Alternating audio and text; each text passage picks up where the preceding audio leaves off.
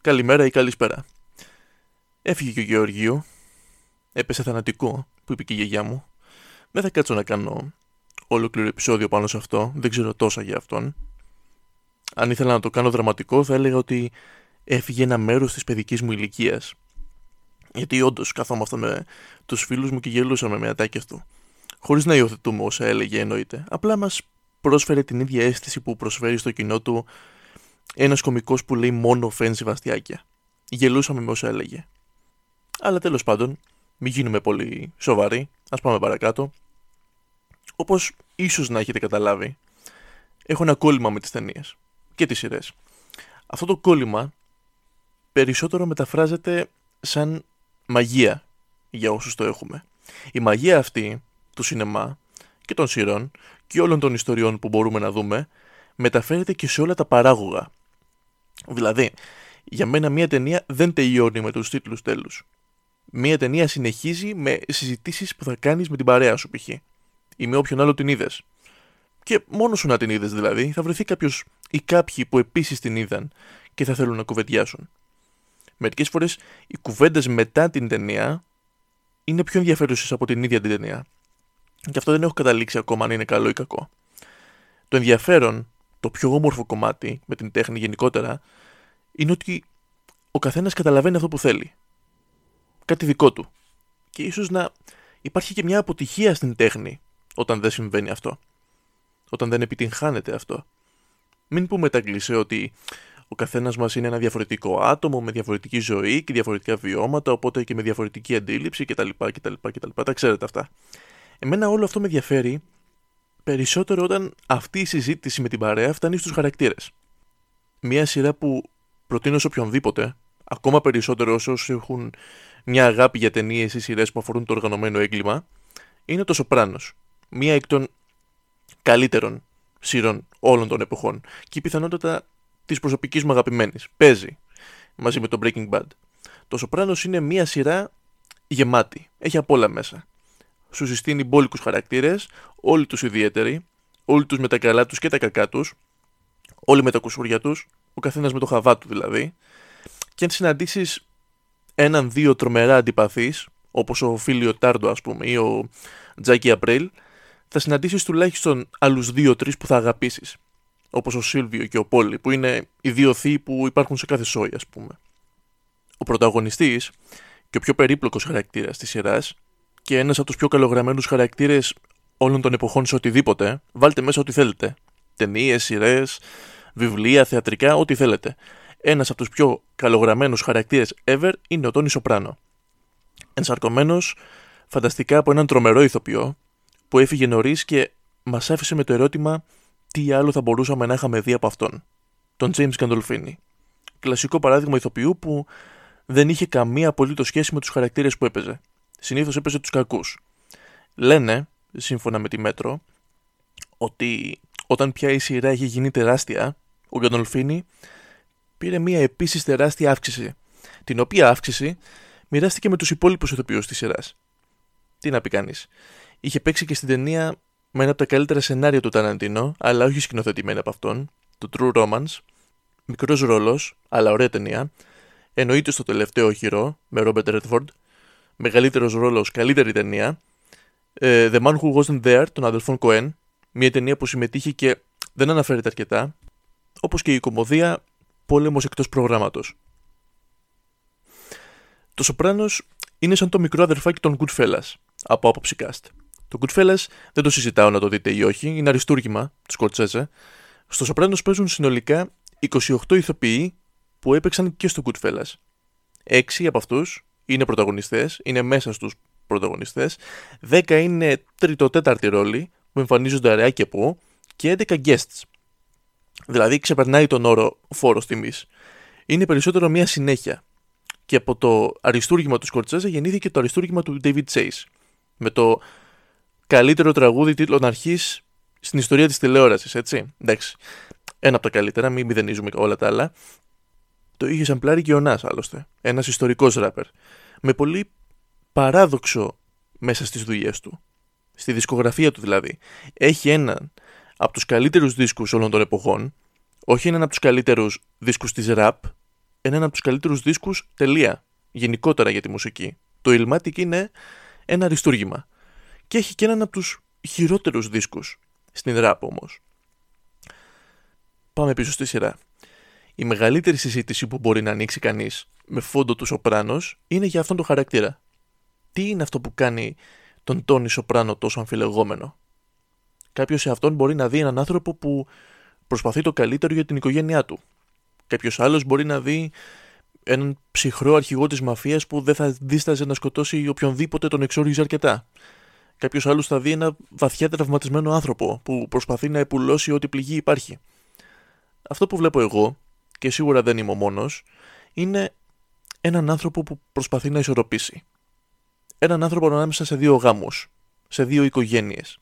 Η μία οικογένεια είναι αυτή της μαφίας και η άλλη είναι η δική του, η γυναίκα και τα παιδιά του. Κι όμως καμία από τις δύο οικογένειες δεν του βγάζει τον, τον αληθινό του εαυτό. Σε καμία από τις δύο δεν φανερώνει ποιος είναι στα αλήθεια. Σε κανέναν άνθρωπο από τον κύκλο του, εκτός από μία. Εκτός από ένα άτομο, την ψυχολόγο του. Αυτήν που ξεκινάει να επισκέπτεται.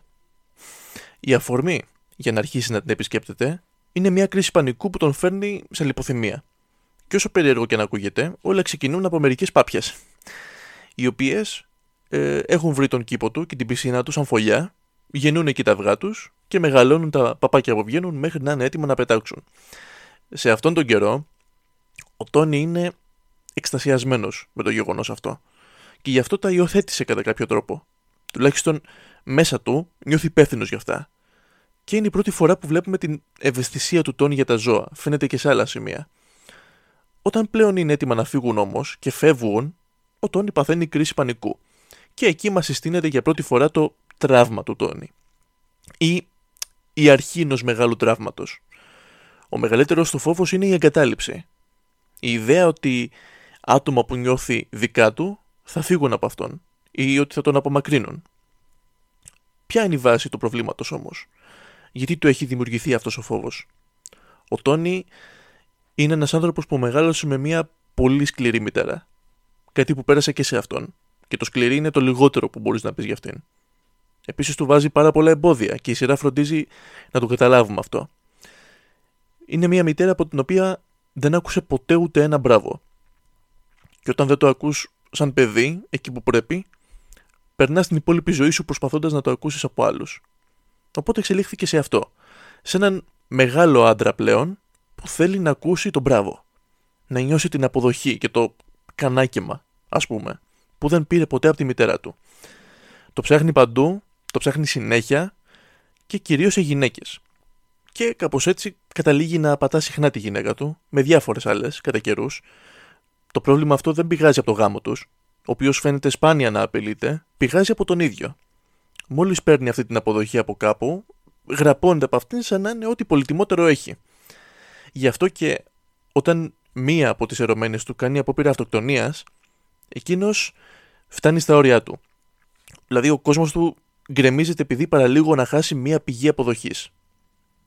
Μέσα στην αναζήτηση για αποδοχή, κάποια στιγμή παρεξηγεί και την τυπικότητα του ενδιαφέροντος της ψυχολόγου, σαν ερωτικό ενδιαφέρον, και προσπαθεί να τη ρίξει. Γιατί, χωρίς να το ελέγχει μέσα του, λέει «Μου δίνει σημασία, με αποδέχεσαι και σου λέω τα χειρότερα, άρα με γουστάρεις, δεν γίνεται αλλιώς. Εκείνη του λέει ότι δεν υπάρχει τίποτα τέτοιο και εκείνος αποχωρεί προσβάλλοντάς την. Όπως κάθε άλλη φορά που εκείνη θέτει ένα θέμα το οποίο κάνει τον Τόνι να φτάσει σε μια συνειδητοποίηση που δεν του αρέσει. Τον απομακρύνει προσωρινά, όμως επειδή και εκείνη είχε αναπτύξει ένα ενδιαφέρον για αυτόν, σαν ασθενή, και επειδή πιστεύει σε αυτόν και στην πρόοδο που μπορούν να κάνουν μαζί, τον δέχεται πίσω. Με τον καιρό, συμπεραίνουν ότι είναι βαθιά καταθλιπτικός. Άλλο ένα πράγμα που πήρε από τη μητέρα του. Και κάτι που ταΐζει τα βίαια ξεσπάσματά του. Και η κατάθλιψη και η βία έρχονται από το ίδιο σημείο. Που είναι ο θυμός; Θυμός με τον εαυτό του περισσότερο. Θυμός με όσα δεν μπόρεσε να κάνει. Και φόβος για όσα δεν θέλει να του συμβούν. Πράγματα που καταλαβαίνουμε και από τα όνειρά του. Ένα ωραίο στοιχείο της σειρά. Να βλέπουμε ό,τι ζει στα όνειρά του, τα οποία πάντα είναι γεμάτα συμβολισμούς. Το θηριώδες αυτό χοντροκομμένο παρουσιαστικό του κρύβει στην πραγματικότητα ένα μεγάλο μπέμπι από κάτω. Το γνωρίζουμε σιγά σιγά καλύτερα και επειδή το να γνωρίζουμε καλά αυτό το χαρακτήρα είναι πολύ σημαντικό για τον τρόπο που βλέπουμε τη σειρά, οι δημιουργοί φρόντισαν να μας το δώσουν με διάφορα μέσα. Το ένα μέσο είναι η μαφία και το πώς διαχειρίζεται καταστάσεις εκεί. Εκεί τον μαθαίνουμε μέσω πραγμάτων που κάνει, τις πράξεις του, τις αντιδράσεις του, τον ψυχολογικό πόλεμο. Και το άλλο μέσο είναι οι συνεδρίες με αυτήν την Αγία την ψυχολόγο που τον ανέλαβε. Η οποία καταλήγει να πηγαίνει και αυτή σε ψυχολόγο με όσα ακούει. Εκεί τον μαθαίνουμε με βάση όσον λέει, όσον μοιράζεται, όσον εννοεί και όσον προσπαθεί να αποδείξει. Το πρόβλημα είναι ότι σαν άνθρωπος που έχει μάθει να λειτουργεί με έναν τρόπο στη ζωή του, όλα του φαίνονται ίδια. Και αντιμετωπίζει κάθε κατάσταση με αυτόν τον ίδιο τρόπο.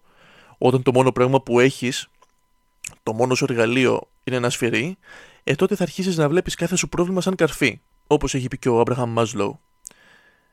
Αυτό κάνει και ο Τόνι Σοπράνο. Προσπαθεί να χρησιμοποιήσει τις ίδιες χειριστικές μεθόδους και με την ψυχολόγο. Όμως σε αυτήν δεν πιάνει γιατί ξέρει τη δουλειά της. Τον ακολουθούμε και στον δεύτερο κόσμο του. Την μαφία. Κάτι το οποίο σύμφωνα με τον ίδιο δεν ήταν ακριβώς επιλογή του. Μιας και η θέση του σε αυτήν πέρασε περισσότερο σαν κληρονομιά από τον πατέρα και το θείο του.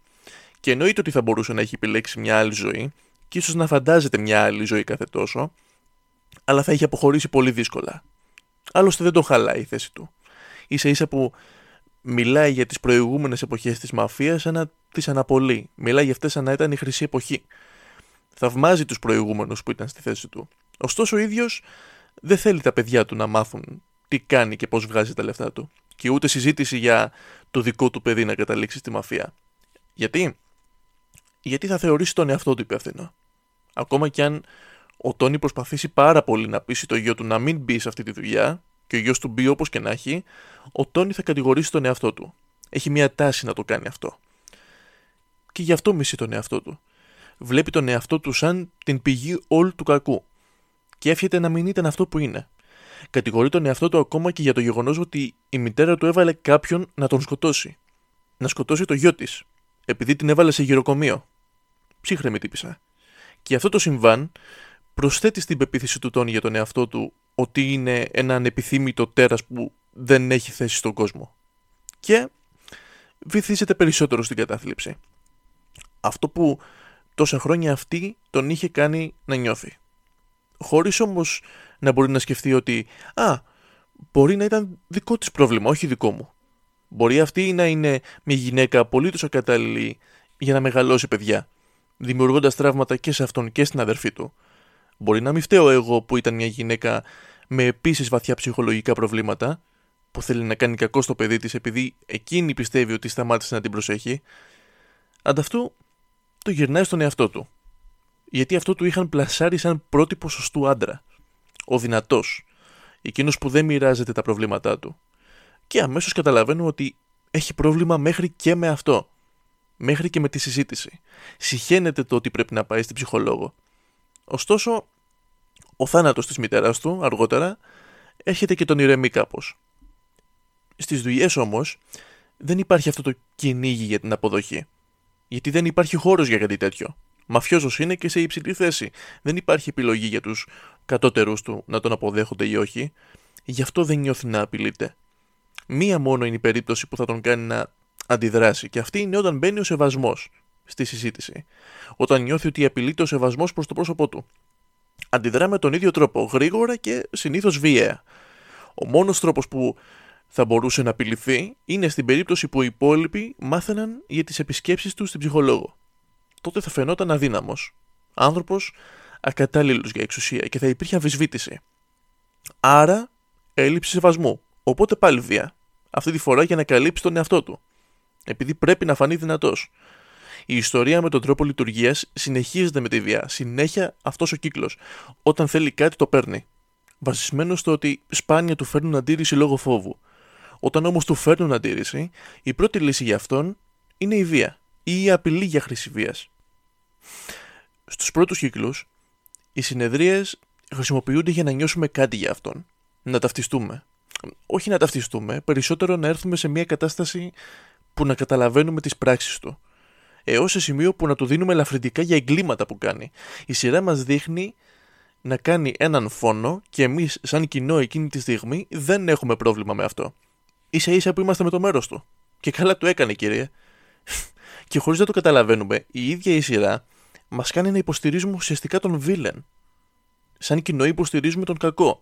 Είναι και το Σοπράνος μία από τις σειρές που το κάνουν αυτό. Από τις πρώτες που το έκαναν. Στις επόμενες σεζόν όμως, οι συνεδρίες χρησιμοποιούνται περισσότερο για να τεστάρουμε τους εαυτούς μας. Γιατί έχουμε συνηθίσει να το δίνουμε ελαφρυντικά πλέον. Και το ερώτημα είναι αν μπορούμε να καταλάβουμε σε αυτό το σημείο αν τα αξίζει ή όχι. Γιατί πλέον ξέρουμε ποιος είναι. Ξέρουμε με ποιο τρόπο κάνει όσα κάνει. Και καταλαβαίνουμε ότι όσα λέει είναι είτε για να κοροϊδέψει την ψυχολόγο, είτε για να κοροϊδέψει τον εαυτό του. Μετά την επίθεση που δέχτηκε, από εκείνον που είχε βάλει η μάνα του, με τον θείο του, ο Τόνι αντιλαμβάνεται ότι μπορεί να νικήσει την κατάθλιψη. Μιας και αντέδρασε. Η ζωή του έχει σημασία για τον ίδιο. Είχε τη θέληση να ζήσει. Όπως όταν ο ανιψιός του τρακάρει το αμάξι και ο Τόνι καταφέρνει να βγει από μέσα σώος. Όπως και μετά από κάποια σεζόν όταν ο θείος του πλέον βρίσκεται σε μια άθλια κατάσταση υγείας, συν το Alzheimer, ο Τόνι πάει να τον επισκεφθεί και εκείνος τον πυροβολεί, πιστεύοντας ότι είναι ένας εχθρός του από το παρελθόν. Όλες ήταν στιγμές που έκαναν τον Τόνι να νιώσει πιο ζωντανός και ότι είχε ανάγκη το να ζήσει. Όλες αυτές οι φορές όμως συμπεριλαμβάνουν την βία και έτσι φτάνει σε ένα διαστραμμένο συμπέρασμα ότι μόνο μέσω αυτής μπορεί να νιώσει ζωντανός και να νικήσει την κατάθλιψη. Και όλο αυτό τον βρίσκει πάνω στο χειρότερο σημείο που προσπαθεί να αλλάξει. Πάνω που πείθει τον εαυτό του ότι μπορεί να αλλάξει. Που βάζει την ηθική λίγο πιο πάνω από το θέλω κάτι το παίρνω. Συμβαίνει αυτό. Διαλύεται όλη η πρόοδος και για τον Τόνι πλέον όλα είναι μάταια γιατί πείθεται ότι είχε δίκιο εξ αρχής. Δεν υπάρχει νόημα προσπάθειας. Γιατί έτσι είναι η μοίρα, το γραφτό, στο οποίο πιστεύει πολύ. Αλλά όσο και αν προσπαθήσουμε να τον αναλύσουμε αυτόν τον τύπο, όσο και αν προσπαθήσουμε να ξετυλίξουμε την ιστορία του και όσο πιο βαθιά ψάξουμε το νόημα των πράξεων του, πάντα θα χάνουμε τη μεγάλη εικόνα. Ο Τόνι είναι ένας άνθρωπος που έχει δύο ρόλους και οι δύο απαιτητικοί όσο τίποτα. Ο πρώτος είναι ένα από τα αφεντικά της μαφίας στο New Jersey και ο άλλος είναι το οικογενειάρχη. Σίγουρα ο ρόλος του οικογενειάρχη είναι αυτός που θα έπρεπε να μπει πρώτα, αλλά πολλές φορές και ο ίδιος χάνει τη σειρά προτεραιότητας μεταξύ των δύο. Εκείνος θέλει να είναι και στους δύο πρώτου. Θέλει να είναι ο καλύτερος πατέρας, ο καλύτερος σύζυγος όχι τόσο, αλλά που και που προσπαθεί. Θέλει να είναι πρότυπο και δάσκαλος για τα παιδιά του και να βρίσκει τρόπους να εκφράζει την αγάπη του. Από την άλλη, θέλει να είναι και το καλύτερο boss. Που δεν θα δείχνει δυναμία. Που θα χειρίζεται τις καταστάσεις καλύτερα. Που θα τον σέβονται όλοι. Ταυτόχρονα να είναι ο πιο καθαρός στα χαρτιά. Και όλοι να πίνουν νερό στο όνομα του. Κάθε στόχος ξεχωριστά απαιτεί όλη την προσοχή, όλη την ενέργεια και όλη την προσπάθεια που μπορεί να δώσει. Και κάπως έτσι από τον έλεγχο των στόχων του, πλέον οι στόχοι του ελέγχουν αυτόν τόσο που χάνεται μέσα σε όλο αυτό. Και μέχρι το τέλος της σειράς βρίσκεται σε ένα τόσο σκοτεινό σημείο που η κακή του πλευρά έχει πάρει πλήρως τον έλεγχο. Ένας άνθρωπος γεννημένος μέσα στη βία, μεγαλωμένος από αυτήν και αργότερα σαν άντρας ολοκληρωμένος από αυτήν. Αν αυτό το υπέροχο χάος που λέγεται τον Σοπράνο δεν σας γεμίζει το μάτι για να δείτε τη σειρά αυτή, ίσως να σας πείσει το γεγονός ότι η σειρά έχει πέσει τόσο μέσα στην απεικόνηση της μαφίας που η πραγματική μαφία για καιρό πίστευε ότι υπήρχε πληροφοριοδότης ανάμεσά τους που μετέφερε πραγματικά γεγονότα στους δημιουργούς. Κρατήστε αυτό. Και αν δεν σας δω, καλό απόγευμα, καλό βράδυ και καλή νύχτα.